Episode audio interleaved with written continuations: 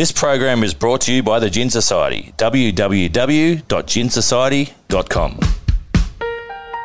Hello and welcome to Lunch with Lee. I'm Shane Lee, your host. Today on the show, Craig Johnson, former professional footballer, growing up in Newcastle, Australia, and played in the English Premier League between nineteen seventy-seven and nineteen eighty-eight.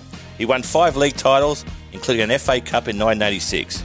He recorded two hundred seventy-one appearances for the Liverpool Football Club. He's an innovator, an inventor, and an artist. And Dave Gleeson, also a Newcastle boy, best known as the lead singer in the Australian rock band The Screaming Jets. He's been a radio host on Triple M and a vocal coach on It Takes Two T V show. He's also recently fronted the Australian rock group The Angels. He's a true rock legend. Welcome to Lunch with Lee. Let's get started.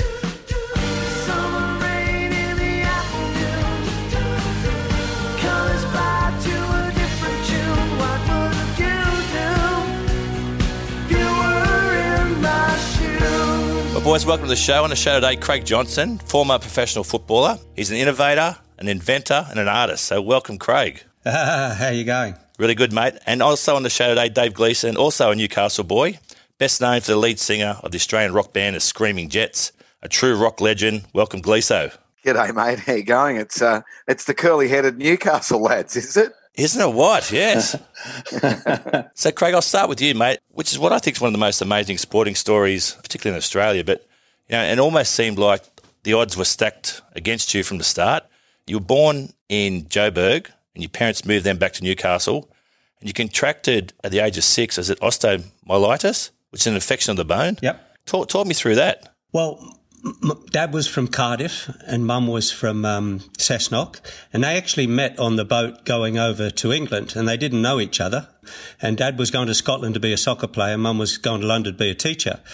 And Dad struggled with his soccer, came down to London, met up with Mum, got married, had my older sister, and then on the way home, on the way home, they stopped at uh, South Africa on the boat and they liked it, so they stayed, and that's where I was born. So I was born there, but, but I'm an Aussie. And then when I was six, we all came back home, uh, back to Cardiff and uh, and then Spears Point. And on my first day of school, I had a, had a, on the way home, I uh, had a fight with a kid and he beat me and uh, he, he kicked me and my leg got badly infected.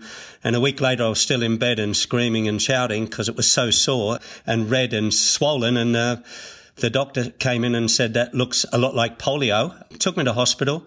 They said, yeah, it probably is. So Mum signed the amputation order to cut the leg off, which which would have slowed me down on the wing. Um, yeah, yeah, yeah. And uh, j- just fortunately, at Newcastle Hospital, uh, there was a touring American doctor called Doctor Glass, and he said, he was a specialist in polio. He said, I don't think this is polio, I think it's osteomyelitis, and if you let me operate, I'll save the leg. I, can, I think I can save the leg. So Mum said, okay, and he did. And it was nineteen sixty-six and black and white television, and um, the World Cup was on in England. And it's from the hospital bed. I watched watched the World Cup in black and black and white with the Charlton brothers. Yes, and uh, that's where I got my my love of soccer. Awesome, awesome, man. Doing research on both you guys, the things I found you had in common: you're both relentless, both committed, both hardworking. And a lot of the listeners on this show are parents, often asking me advice on what do you do with a young good sportsman or a young good musician. So you're both great examples of that. So, Gleeson, what, what was it like in the early days for you growing up? Uh, look, I grew up in Cardiff, as strangely My enough. My goodness. And I, I had a big family. I had uh, seven brothers and sisters. And I was a rugby league player. I came from a rugby league family, but that was mostly because um, they, they had a lot of Sunday afternoon things with, with soccer. And we were, we were a church-going family, so anything on Sunday was like totally out. But uh, I was a huge fan of soccer growing up. I used to go and see the Newcastle K B United as a kid. But, yeah, I just grew up loving sport, getting on me pushy, and uh, we had the, the bush back right onto the, the back of our house, and uh, we'd just ride our pushies all day after playing footy on the weekend. And the, the hard part for me was in high school I had, I wasn't allowed to go to Cardiff High. I had to go into Marist Brothers, which was in town, a long bus ride away from Cardiff.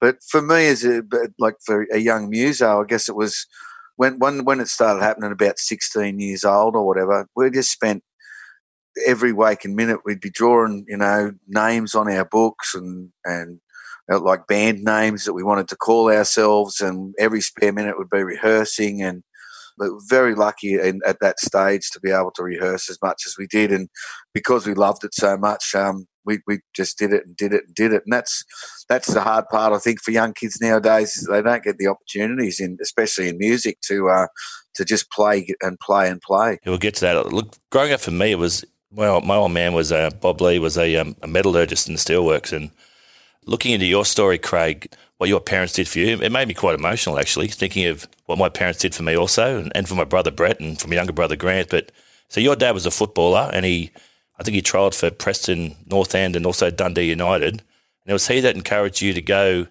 to play over in the U K from the age of about fifteen? Oh, before that. Back then there was a culture of craft, because we had no toys. Okay, you know, Gleeson had the, had the pushy, you know, I had the pushy surfboard, a skateboard. Uh, but um, apart from that, you know, your craft was your joy, your love, and it was single-mindedness. Now you've got apps, you've got bikes, you've got holidays, you've got, you got everything. Mm-hmm. Um, and it's all much more interesting than a ball or a guitar, you know. Um, uh, you know, well, the, the social, for some, for some, but for most, for most. And, and this is what's happened. And, and you look now at international sport where Australia is. Uh, and mate, the problem is none of our kids are doing what Gleeson and myself did, and Shane and Brett Lee and uh, Steve Waugh and, you, you know, all our, our legends, especially I, I grew up on the story of Donald Bradman. Yes, and the, the stump and the golf ball rather than the cricket bat and the cricket ball, you know, the corrugated iron. So I thought about that story and I thought, okay, how do I make it harder for myself so when I get on the soccer field, it becomes easy? And it's those small little uh, thoughts. And it's funny, but it wasn't just you back then. It, the culture of craft and skill and games was in the neighbourhood. And uh, from my little Spears Point Bullaroo, we had the Tredenics, we had the Baldwins, we had the uh, McClellans, we had Cowburns, we had Bugards. You know, a lot of those players went on and all played for the Jets and K B and the rest of it. Uh, in fact, Cowburns and uh, uh, Bugards, you know, the boys are now, well, one of them's st- still at the Jets now. So it's, you, you become a, you are a product of your parents, but then you become a product of your environment. And, uh, Gleeson, how old are you, mate? I'm fifty-one. Currently. Okay, well, I'm I'm fifty-nine, so I'm I'm I'm your elder brother. Uh, but mate, we, we we had the glory days. How old are you, Shane? I'm forty-six. Okay, a bit younger again. Um, but I reckon my age and a little bit older, five years older than me, that was the glory days. Even before that, remember, per capita, we used to have more world champions per capita mm. than every other country in the world. Did yeah. you know that? I did know that, yeah. Not anymore. Not anymore. A long, mm. long way to it. We're an embarrassment in a, in a lot of codes, in a lot of codes where we were once world champions. Amazingly, across, across you know, whether it was sailing or surfing or boxing or tennis or, you know, just a, cricket, a vast cricket, array of sports. Rugby. Yep. Yeah, cricket, rugby, all all of them, all of them, mate. That's what I'm saying. More world champions per capita than America, than Russia, then England, then France, then Germany, all who had ten, twenty times the population we had. Yeah, I was lucky enough to be part of the ninety-nine Cricket World Cup, and that year we won the rugby, the cricket, the netball, and I think we even took darts off the Poms as well. So we're, we're a major sporting force back then. Yeah, and you, and you know why? You know why we, we had that then? Because back in our days and, and the previous days, there was very little to do because technology didn't invade our life and take over our life yeah, like great. It has now. And uh, there was black and white, there was right and wrong, there was good and bad, but there was the joy of the culture and the sporting culture you grew up in. Mm. Um, and, and that was glory. You, you mentioned surfing. What about Merriweather and um, four times world champion Mark Richards? I mean, yeah, that little coastline there, it's, it's, it, the culture and the currency by which you were judged was how good you were on a surfboard. Another thing that I find uh, frustrating is the monetizing of everything. Everyone knows how much uh, Lionel Messi's getting, and everyone knows how much uh, such and such signed for, and you got all these kids who are putting the, the, the, the cart well before the horse, and that, you know, these the, the the the love of the game is what drives you on to those things. But I think kids a lot now see that these days that, oh, you know, if I can do this, I'll get millions and millions of dollars. And once again, I don't think that was the motivation. Um, you know, people who I, I remember um, Johnny Mays used to, who was a rugby league player who'd played for uh, for Eastern Suburbs, and he came and he was playing North Newcastle, and you'd see him around the place, and you'd see local footballers working in, in you know, local jobs, whether it be brickies or whatever, and and but now it's, you know, kids are taken away from their family environment very early, and it's it's a, just so different now. It is, look, and, and there's no foundation for the kids, right? Everything's fast paced, mm. and if you build a house without foundations, the first storm, it's, the house is going to fall down. And and Gleeson, so you, you you've been a big um, advocate around talking about particularly these young child shows like The Young Voice, whatever it was called, mm, yeah. and exploiting these kids and exposing them to social media at a young age. There's some real detriment to that. Oh, there really is. And, and when I first saw it, I used to say to people, it's like a magician explaining his trick and showing you how it's all done. I mean, what when we started off as a band, you wanted to, to play gigs as much as you could, but the first thing you wanted to do was get into a room and rehearse and rehearse and rehearse and rehearse so you didn't look like a mug when you got out there, you know. But now they show you... Uh, they show you someone telling you what song to sing and, and what how to dance and, and, and what look to have. And, like, you've, these kids in these, those shows, you know, they're as young as twelve and thirteen, and then they get on the show and they perform like a performing seal and, and kind of get judged by people, by adults who say cruel and terrible things. I just thought it I thought it was fraught with danger. Definitely is. And you also mentioned about kids' sport now, and everyone gets a gets a prize. I want to see what, what, what your thoughts are on that, Craig. Fabulous. Yeah, yeah, yeah, fabulous. Give them all a prize. Yeah, fabulous. Yeah. He says facetiously. Yeah, that's why the game's gone bankrupt, uh, yeah. not not just financially but morally. But carry on. If you want to build a, a place with the greatest penthouse that's ever been built, right, that's seventy floors up in the air, you still need to build very, very strong foundations every time. You can never start on the penthouse, and that's kind of the, the lesson everyone needs to learn. And, Craig, so you uh, wrote letters to Man United, Chelsea and Middlesbrough when you were fourteen, and it was Middlesbrough that eventually replied, and your parents, is it true they sold their house for you to buy the ticket for you to go to England? Yes, yes. Um, um, there was a bit of politics in the middle, and um, I was playing really well when I was twelve, thirteen and uh, and what have you. And then they picked a rep team out at Lake Macquarie, and I, I wasn't in it. And Dad just went nuts because he thought I should have been in it. So politics is in football and sport now, big time. But it was back then as well. And Dad said, this, this is ridiculous. So he took me to Newcastle, and I played in the Newcastle Lamp- Lambton. And, uh, and I actually got in the Newcastle rep team. So with that bit of confidence, I said, Dad, look, I, I, I want to go overseas. The problem was, I wasn't the best player in my old Lake Macquarie team. You know, I've mentioned the names, Tredenics, Cowburns, McClellans. They were better than me. So I was so embarrassed, I couldn't tell them where I was going. I just left school without telling them. And then I was embarrassed because my parents sold the house. So uh that's how I went over there, because I hadn't practiced the skills like other people had. But I loved it. And that's why um Dad and Mum said, well, yeah, let's let's take a punt on him because he wants to do it. And, uh you know, the funny thing is, you mentioned fourteen. I think I was about thirteen and a half, and my leg had got better and better every year. And I'd said to Mum, you know, I used to watch uh, Match of the Day, the big match on uh, Monday night, black and white television still. And I just fell completely in love with the game. And I said, that's what I wanted to do. Even though I was a very good student, good at science, maths, English, I was a grade A student. Um, and, and I said, I want to go to England. Mum said, well, that's good. And Mum was a teacher. She said, if you come in first in science, maths and English, we'll pay you a fare to go over there. So I studied like no kid had ever studied before, knowing it was all about the craft, the hard work, and, and I did. And I, I, I got such good results that Mum had to come up with her side of the bargain, Mum and Dad's side of the bargain. So, so they sold the house, but and moved to a smaller one. But the only problem was uh, it was only a one-way ticket. That's all we could afford. And Gleeson, was so growing up, be, being a, a, a cricketer, you tell your parents you want to be a cricketer or a footballer or or the lead singer of a rock band is not the obvious choice, particularly for a parent. Were your parents encouraging of your music aspirations? Uh, well, not not as far as uh, being a, a lifelong career, I don't think. um, I remember because I wanted to be a few things when I was growing up. I wanted to be a copper because my older brother Tony uh, was a twenty-five-year policeman.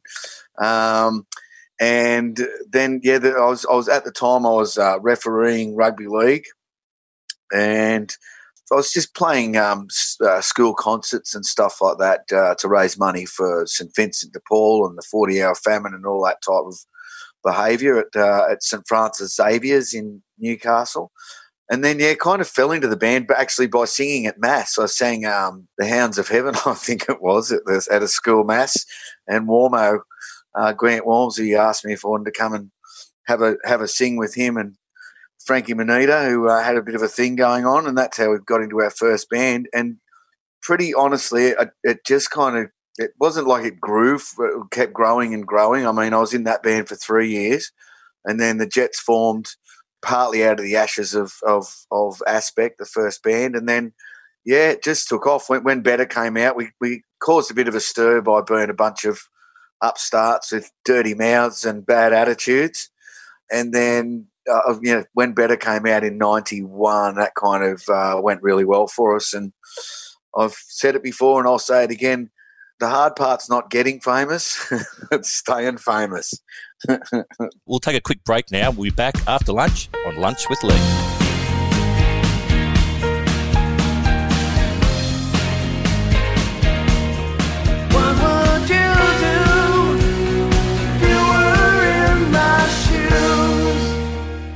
It's no secret I love a gin, and one of our sponsors here, Lunch with Lee, is the Gin Society, which I happen to be a member of. When you sign up, they'll send you a full-size bottle of amazing craft gin, delivered to your door every two months, plus the latest issue of their beautiful Gin Journal magazine, and a surprise gift absolutely free. Each gin is sourced by a team of experts looking for exclusive, unique, and exquisite drops from around the world. A subscription to the Gin Society is your passport to the world of craft gin. No strings attached. Cancel any time. Check out the website, w w w dot gin society dot com.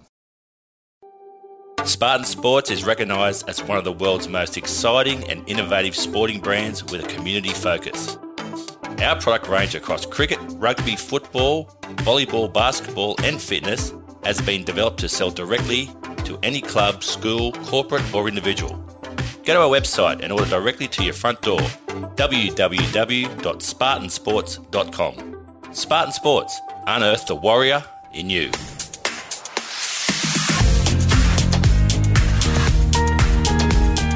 Getting back to you, Craig, with so you, you get to you get to Middlesbrough, you have your first trial match, and at half time you've to, you're told what? Uh, when I had my um, big trial with Jack Charlton, I'd only been there a day. Uh, so it was some summertime here, and I'd been at Nobby's with uh, some of the, the blokes I mentioned, and uh, uh, you know, incredibly hot day. And then two days later, I was in the snow in the north of England in Middlesbrough in the mud and uh, the rain, um, and we're getting beat at three three nil at half time, and I was having a shocker. And and the famous Jack Charlton came into the dressing room and he, he roasted everyone. He said, "You're useless, rubbish, hopeless, bugger off." Uh, and he came to me, he said, and, and mate, where are you from? And I said, "I'm from Newcastle, Northern New South Wales, Australia." He said, "Well, you are the worst footballer I've ever seen in my life now. Now, hop it." But he didn't say hop it. He said the, uh, you know, the other words. Yes. And, uh, and I said, I said, "What now?" Meaning half time. He said, "Yes, now." That was it. So I, uh, everybody was quite shocked, and uh, I packed my little bag up very quickly, and then went out into the snow and the cold, and uh, I didn't know where I was staying in the digs. So uh, fifteen year old, and then I had to figure out uh, what I was going to do. So um, so that was my big trial, um, yeah. A couple of years practising in the car park, as you called the car park sessions, where you just, as you said, learnt your craft. You were, you were kicking a tennis ball against a wall until you got better and better and better, and, and that's where you really honed your skills. I, I, I, I just had a very creative and uh, mind. I was, I was a bit of a dreamer and a bit of a, well, a big dreamer. So I, I invented uh, a system uh, to be better at night than I was when I woke up in the morning. You know, at five o'clock, I'd get there at five o'clock before the players around, uh, arrived, because Charlton had told me to, uh, you know, bugger off. Um, so I had to get in and get out before he came to work. And then when he left, I would get into the car park and out again. But I would do four, five, six hours training, left foot, right foot, control, pass, dribble, shoot, all the things that I saw the players do on a daily basis. And I knew, because I, I, I invented something, and this is, I think, the key to why I became an actual, uh, a, you know, a player, a, a professional player. I, I created um mistake to attempt ratio. By drawing bits of chalk on the wall, I drew a, a, a goal, and then I drew four targets on the goal, and then I would do left foot, right foot. I'd do ten shots each, and if I missed uh, five of them, let's say, that was my mistake to attempt ratio with my left foot that day, and I'd write it down. Next day, if I did, uh, if I hit six of the targets, well, I was a better player than I was yesterday. So really, before anybody used the word data, I was creating my own K P I or data metric, so I could say, hey, I'm a better player tonight. And if I focused, I could be. So rather than six hours, I was now doing five hours. And then a month later, I was doing four hours.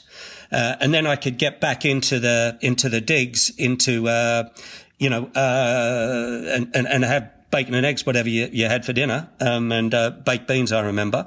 Um, and the other kids, they were doing none of this. You know, the, the other uh, apprentices that were really good players from Scotland, Ireland, Wales, but the, the kid from Aussie, who was the hopeless one, I was doing all his homework, and then uh, it started to tell. After about a year and a half, it started to tell, and uh, and they let me play with uh, the rest of the kids. Amazing story, mate. And, and so, Glee, so it's funny thing in the music industry, and correct me if I'm, I'm wrong here, but I suppose we're getting to a stage, Craig's talking about now, getting towards getting his chance soon in his story here, and but you guys got signed um, by a record label uh, with the Screaming Jets, and a lot of people think you're now signed, you've made it, but often the record companies would put a big advance, they'd throw costs onto the bill, and a lot of the bands never pay it off. Is that, it must have been a frustrating thing to, to see happen to the band? Yeah, look, obviously you you, you think it's going to be like the, yeah. the movies, you think it's going to be like uh, like you've, you've seen other bands' trajectories and stuff. Um, there's many a slip twixt the cup and the lip, uh, the great William Bonney said. Um, I think he said it, he, at least he said it in that Young Guns movie. That, that looked fairly factual. Um, but, yeah, look, we, we a lot of the early stuff that you did, that we did, like touring overseas where we had uh, record companies, tour support, um, uh, the, the video clips. We did a video. The, the film clip for um, Better cost ninety thousand bucks in in nineteen ninety, and I remember telling my old man that, and I just oh, yeah. hit the floor. I mean, I think our I think our house at Cardiff cost twenty or seventeen thousand dollars or something when they first bought it in nineteen seventy three or four or whenever, and and then I reckon we spent on the second uh, album. I, I think we did five video clips for three hundred and sixty thousand bucks as well. So, and you, at the time, you think, you know, this is it's, this money's just coming from some vast thing, um, and then obviously you find out, as you say, that uh, all this money's recuperable at a at a premium rate and stuff. Um, having said that, they don't come after you um, and, and try and you know sue you for the money or anything like that. The, the big companies, God bless them. but uh, but it certainly, you know, hangs over your head as, as um, you know, something that kind of when we do sell albums uh, through Sony, uh, who owns that contract, uh, all that money goes to them. So yeah, but you, it's one of those things. You take the eye off the ball. As you when we were young, we were kind of, as I said, we just were going around the world touring, playing you know, five nights a week wherever we were and partying and carrying on and leaving all the nuts and bolts up to someone else, and that's a trap for young players players in the music industry. And, and how did you find the the football industry over there, Craig? Like uh, once, so you, you finally get signed. Now you're a paid player. How'd that change the world for you? Oh, well, it was a job. Uh, like Lisa, you do it for years and years. You do it for nothing, but you, you, you love it, and uh, you build up your skills, and then you're very confident, and you, you kind of know you're worth money. Um, but but mine was a, a little bit different in the way that um, when I first went there, I was actually paying the club to stay uh, in the end. Uh, some of the, the older pros found out about what Charlton said, and they they knew I couldn't stay in the digs. Um, so they said, well, if you clean our boots and you clean our cars, we'll give you some money so you can pay your fare home. And uh, uh, so I was I was getting a little bit of money that way. They weren't giving me much, but uh, I learned a lot about soccer boots and cars because uh, I, I was cleaning one hundred boots a day, and they ended up paying me in uh, in soccer boots. And a bloke called Graeme Souness had Puma Kings, which were made of kangaroo leather, really thin, and that was the boot of the day. Uh, so he, he paid me uh, he, he he paid me in Puma Kings, and uh, I thought I'd I'd made it when I was like fifteen and a half, uh, sixteen, and I would run around in his Puma Kings. And uh, uh, uh, uh, mate, the funny thing is that when I actually then Uh, became better after about a year and a half, there was a lot of sickness in the club. Um, and, uh, th- then they gave me a start because, uh, they couldn't fulfill a whole team, uh, because of this virus that was going around and everyone was sick. So I wasn't supposed to come on. They're getting beat two nil at half time. And for months and months and months, uh, eight months, I, I practiced chipping the crossbar. Um, I, I practiced throwing the ball onto a brick wall, letting it bounce across me, and then volleying it into one of the targets. And I, uh, I then um, uh, practiced dead ball, right foot and left foot. Anyway, so I scored a chip. Getting beat two nil at halftime, I came on, uh, scored a chip, I scored a volley, and I scored a dead ball, and we won three two. So uh, they basically said, well, hang on a sec, you know, the Kangaroos, Uh, the kangaroo in the car park was my nickname. Uh, and they said the kangaroos come out of the car park, and uh, basically they gave me a wage, which was um, fourteen pounds a week. And uh, e- every week I used to uh, uh, write home to my parents and tell them what I was doing, what I wasn't doing, and uh, and, and what have you. But I'd always had this passion for photography, and uh, every every day I'd walk home, there was a camera shop, and there was this one Russian camera called a uh, Zenit E M, and it was actually uh, it was uh, twenty-four dollars, which is two weeks' wages. So I my first two weeks' wages, I couldn't wait to get in that camera shop. Now, rather than explain the apprentices I was working with and the digs I was now staying in, I just take a, and the car park, Middlesbrough car park, I just take a picture and send it home to Mum and Dad. So uh, so that was my first uh, bit of uh, money and my first contract. And then the big break came with the opportunity to go to well, a number of, I think you were ten clubs approached you. Um, you end up choosing Liverpool. What was your, what was the reason behind choosing Liverpool? Well, first of all, from the fourteen dollars, uh, fourteen quid a week, and I was sixteen and a half then, the same thing happened with the squad about a year later. They were quite decimated because of a, a bad flu virus. So I, I got in the, the Middlesbrough first team. So then I, I, I um, and I played really well. Um, so they gave me a professional contract. So, so, uh, from being worth nothing, the worst player, fifteen, fifteen years old, I, I, I became the youngest player ever to play for Middlesbrough in an F A Cup game against Everton. So two and a half years, that car park, whatever I was doing, it worked. It worked. So now I was getting a lot of money, you know, some something like uh, five hundred quid a week or something at, at, at Middlesbrough. And then ten teams came in for me, including Tottenham Hotspurs, Manchester United, Chelsea, all the ones I'd written to, by the way, and and who said no. Um, and but the two main ones were Liverpool and Nottingham Forest. And Nottingham Forest manager Brian Clough, he was the biggest personality in the in in, in the league in England at that time. And uh, everybody was signing, and I think they'd won the league that year, and Liverpool hadn't. Um, But I uh, I didn't know which one to sign for, so I phoned Dad, Uh, and twelve thousand miles away, he said, well, he said, uh, he said, the way I see it, Brian Clough is, is just a man, you know, uh, but Liverpool is an institution. He said, so if it was me, he said, I, I'd go for Liverpool, uh, which I did. And that, that's how I, that's how they signed me. And by the way, I was, um, became, you know, the most expensive player in, um, in football history for a day. But I was still there, Gleeson. There You're you laughing, go, mate, but that's I was a, there. I was there. I cannot take that away from you. Yeah. No. So, Gleeson, on that, so um, if someone, you know, a mate's son or daughter says to you they want to be a, a rock star, what advice would you give them? Oh, look, it's just so much more um, multifaceted now. I'm, I guess the biggest thing I try to, it's same as I was talking about before, is there's no use showing off before you got the goods. So you, there's this ve- a very real temptation to think everything that when you start off, as most people do in bands or in creative pursuits, uh, when you start getting people saying, oh, that's amazing, you're amazing, um, you can believe it all too quickly and end up firing off too early.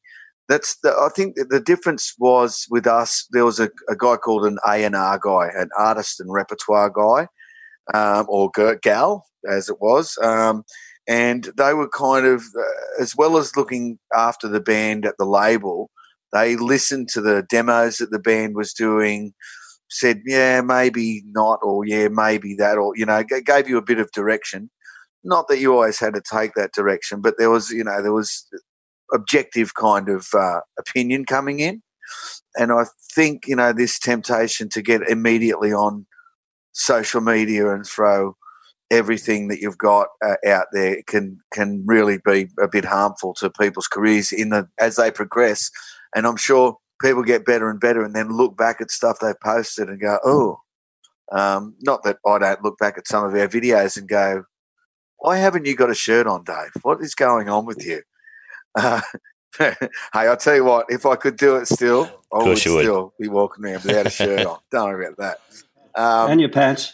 rock rock yeah, and roll, baby, rock and roll. Don't get uh, don't get too carried away. And, and of course, the, the other thing is, and, and uh, as Craig touched on as well, not everything you do is going to work. Not everything you're going to do is going to be gold or amazing. And those things, you just have to get those things out of you. You can't. Not every. You, you've. Everyone's got to have stuff ups and failures and find out different routes and paths. And um, falling at the first hurdle, I think, is uh, is a big trap for a lot of people. And, and Craig, I don't want to I don't want to wind forward too fast, but because you've got so many bloody highlights, mate, in your career, amazing story. But nineteen eighty-six, the F A Cup, and you, you're one nil down against Everton. Um, you end up winning the game three one. You scored a goal in the F A Cup final. Talk me through that, mate. That's that's been amazing. I had a dream to be the greatest soccer player in the world, and I failed miserably. but, but but I did end up playing for Liverpool, uh, and as I say, I was the, I was the worst player in the world's best team, and the boy from Bullaroo, that'll do for me. Mate, well, pretty good record, mate. You got five league titles, including an F A Cup, and you get to a point in your career where you've got all this, you had all this success, and then unfortunately, mate, your sister fell seriously ill in Morocco, and she needed around-the-clock care. And you chose to leave football and be her full-time carer. Uh, not quite true, not quite true. Um, yeah, my little sister Faye had a, a, a dreadful, dreadful ac- accident. Her husband had died the week before in um, Afghanistan, and she had to go and get his belongings, and then she went to Morocco, and she was coming to London to see me, and... Uh, she was in a horrific accident. Uh, she was having a shower upstairs in a small room, and the flame that lights the hot water, gas flame, blew out. So the gas was now in this small little room, and she inhaled it um, and uh, fell down. And as she fell down, she hit her head on the side of the bath, which completely knocked her out. So she was smelling the, the gas in a small small room for, for an hour, uh, and that was depriving her of oxygen. So... she then was in a coma in a hospital in Morocco, and it was Christmas, uh, just bef- before Christmas uh, Day. So I had to uh, stop what I was doing in, in, in Liverpool, get a, a, a plane over there, a private plane to, to pick her up and then bring her back from Morocco with her, with her daughter, Jamila, to uh, to London. And then um, I was twenty-six, twenty-seven at the time, and I was up and down the motorway. Nobody knew about it uh, except the um, Kenny Dalglish and the club secretary. Nobody else at the club knew because I didn't want it in the paper. And then Mum and Dad sitting next to her, it just, just brought it home to me. Uh, I guess I'd never had the time to, to sit and contemplate what I what I'd done. And I thought, I've basically, you know, with scoring that goal in the F A Cup final, as you've said, that was my dream. That was any kid's dream anywhere. And uh, it it just, just dawned on me, hang on, you know, look at Faye, that could be me. Something snapped and I just said, okay, um, I'm going home. And um, and we all thought that Faye would come out of uh, her unconsciousness, if you like, or the, or the state that she was in. We all thought she would. And I thought, well, if it takes two, three, four months, fine. Um, I'll, I'll go back to football, um, which I was, you know, very welcome. Uh, Kenny Dalglish made it clear. Um, and then when I got back, because of the hotel bills and um, uh, everything else, the, the hospital bills and the medical stuff, I decided to retire because uh, I'd run out of money and and I didn't have a job and I wasn't qualified for anything. And then uh, an old uh, friend of a friend phoned me. His name was David Hill, uh, and he said that he works for Wide World of Sports, and he he knows that uh, I could do a good job as a you know a a, a, a producer, writer, journalist. So he offered me a job at Wide World of Sport, and I I had to get some money. So. So I, I took that job, and then kind of I had to keep working to pay the bills. And that's why uh, nobody had ever retired at twenty-seven from uh, professional football before. Uh, I got two or three offers coming in from Juventus and from a couple of London clubs who, who shall rename, main, remain nameless, uh, all tried to get me to sign back on. Uh, Graeme Souness, when he came back to the club as manager, he got me over there to uh, to sign back on. But Faye actually never came good, if you like, and Mum still looks after her out at Toronto every day. So that that's my, my biggest regret. Uh, not not that I retired and didn't fulfil my potential, but that, that Faye didn't get better. Mate, amazing story, mate. You're a, um, a selfless man, mate. And then on top of that, then you go after you did retire, you go back after the Hillsborough disaster, um, help raise funds for, you know, was it ninety, ninety-two um, Liverpool fans that unfortunately were crushed in the... in the stand there, mate. You go back and you're a superhuman, mate. You really are. Oh, oh, you'd have done it. We'd all have done it um, because, you know, if you're part of Liverpool, it's part of family. And, um, you know, there, there's just a, a, a just a strong love for everybody. And uh, it was such a, a catastrophic moment for the club. And that's why the club's got such a rich history. And I often say that um, that, I didn't understand the huge stakes that we were all playing with. When you pull on that Liverpool shirt and what it means, you, you, you know, you think it's just a shirt, it's just a red shirt. But when you saw things like parents that had lost a child, or some, some of them two children, and then children that had actually lost parents at Hillsborough, but the next week they turned up at the ground and they weren't angry or, or, or, or, or lashing out at the club. They wanted to come to the club because they used it as as like um, a mausoleum. They used it as a cathedral. They used it as a, a healing tool. And there was so much sort of tragedy and, and sadness around for months and months. And I remember Kenny Dalglish was in the middle of all of that, and uh, him and his wife Be- took on such an enormous task of uh, the, the the bereaving, the bereavement of the families and uh, the sadness. They would come to King Kenny and his wife, al- almost for blessing, um, and there was no anger, there was no anything. It was, it was just incredible, palpable. And uh, I'd seen, I'd seen in the in the newspaper here in Australia, I'd, I'd seen there was two girls who were crushed up against the. Uh, The, the, the iron fence at Hillsborough, at, at Sheffield Wednesday's ground.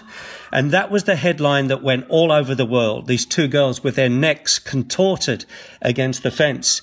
And one of the reasons I went back, I recognised those two girls because they were always the first at the club and first in line because they loved it more than the, the other fans loved it, and that they would come every day to training, and that's why I recognised it. And uh, I clearly, you know, obviously thought they were dead. And after I'd been at the club for, for, for a couple of weeks and, uh, you know, was, was trying to help as best as I can, the priest tapped me on the shoulder and he said, Craig, Craig, I know you've done a lot of work and a lot of crying today and all of that stuff, but uh, somebody wants to see you. And I said, said, well, who? He said, well, come and I'll show you.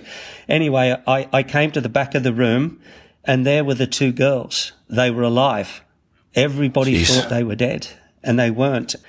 And uh, I said something to them about, um, and we had a chat, and I said, well, well, well, where we go from here? And the first thing they said is, well, we want to replay the game and, and we want to go to Wembley because we need to win the F A Cup. When you're a sports person in a town like that, that's the stakes with which you're playing mm. for. And Gleeson, so the, the Jets are just, um, you've just done a remix and a new video of Helping Hand? Yeah, yeah, we uh, you know, decided to use the time we were supposed to start a tour the first week of, I think it was supposed to start actually last week. First week of May we were embarking on a ten-week tour, and during that time we were going to record another studio album. So that all got smacked around very badly. So what we decided to do was to just test out uh, what the capabilities are, you know, what we, between us we can come up with. So we uh, all recorded in isolation at our various homes around the place, and um, put it all, sent it all off to Steve James, who's our producer, son of Sid James, so he's good for laugh. And we sent it all off to him, and he he he did a great job mixing it. So it's nice to know that you can still create something. And the hard part is uh, is no no feedback. Yes, crowd. Sure. Look, I've, I've got to say, we all know it. What about when the crowd's going nuts? Yeah, it's a good feeling. It's just there's nothing like it. Didn't happen it. very often, but it was a good feeling when it did. No, but I think I was listening to uh, a lot of the Jets on the weekend, Dave, and um, a lot of the lyrics are still ring true now. And I, I know you did it. It's one of my favourite covers of all time, The Eve of Destruction, and some of the lyrics in that just you mm. know are, ring really true today. You know, there's there is a lot of hate in Red China, and take a look around your own backyard. It's some really, really powerful lyrics, and yeah. um, it's a sign of a, a of a good band that can write those lyrics and uh, still make it current today. Yes, no, we were very lucky. We found a, a friend of mine in Newcastle, uh, Jim Duncombe, his name was. He was the first manager of my first band, and he used to always be pushing these great sixties songs at me and telling me, oh, you got to do a version of this or a version of that, and Eve of Destruction was one of the ones that he uh, told us to, or asked us to, to do for a long time. And when we re-recorded, when we recorded it in ninety-seven, I think, ninety-seven, um, that's exactly what I thought. I thought, here it is. It's twenty years after or thirty years after this song came out nearly, and it all, and it all still rings true. And, and here we are thirty or twenty years later, and it's uh, still the same. As you say, it's a, a testament. I think the guy's name was P F Sloan. You've got to give it uh, raps where you can, but yeah, P F Sloan. Mate, and you stepped into the shoes of one of the great Australian rock bands of all time, The Angels, after Doc Neeson unfortunately passed away a few years ago. How's that been yeah. playing with those boys? Oh, it's been fantastic. I started off with them, I think, two thousand eleven. I was my first foray into The Angels, and obviously I grew up as an Angels fan. My two older brothers were Angels fans. Everyone was an Angels fan. Um, so, and then we, when when the Jets started off, we supported them cool. on a couple of national tours, and uh, so I had a huge knowledge of the Angels and respect for Doc, obviously, as the greatest uh, greatest frontman going round. And uh, yeah, so I, I obviously had big shoes to fill, but I mean, he's about six foot six, he was huge, wasn't he? Um, and I'm just a, I'm just a little squib. But um, but at first people were a little bit kind of confronted by it, I guess. But um, as long I think as long as I just get up there and, and do my best to help keep the songs alive and the energy of those songs alive, uh, it's really over the last nine years we've built it right back up to uh, to you know filling houses all over the place and recording, and it's unreal. Now, Gleeson, you probably don't know this, but Craig's actually, I reckon, cost you and I a fortune. So, Craig, did you invent the bar fridge weighted system where if you take something from a bar fridge in a hotel, it can register? Is that you? The Butler, yeah. Mate, yeah. cost us a fucking fortune. Well, I tell you why I invented it, because it cost me a fortune. Because I'm, I'm not going to mention his name, but my room partner at the time used to uh, have a drink of scotch or whiskey or something and then fill it up with coloured water. Yeah. And, and now and again we got found out and I had to pay the bill. So, um, so I, I was just thinking one day, well, if, and this was before the internet or any of that stuff, I said, well, hang on, there's a phone here and there's a fridge in, in every hotel room.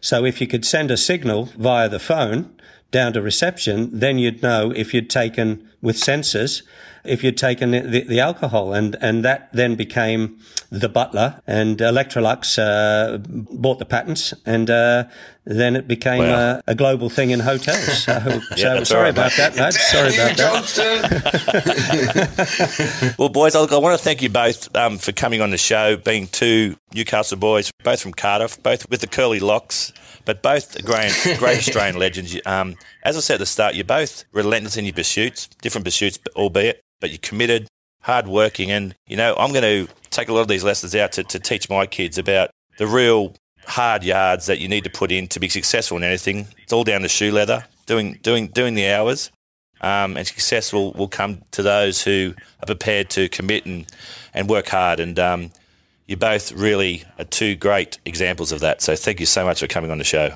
Good to speak to you both, boys. Thank you. Yeah, you too, Craig. And can and, I just say, my, what I took out of this is if you clean enough pairs of boots, you will, you will revolutionise footy boots for the rest of all time. Bingo. And please, so where can we catch you on Sunday night? You do a show? Yeah, Sunday night on Dave Gleeson Facebook Live, three thirty p.m. Eastern Standard Time. Every Sunday, me and a mate banging out a few tunes and having a laugh. Love it. Thanks, boys. Thanks for your time, boys. Take care. That's it for Lunch with Lee this week. A big thank you goes out to our guests Craig Johnson and Dave Gleeson. Thanks to Hilton Headley for your hard work and making things happen. Thanks to our sponsors, the Gin Society and Spartan Sports.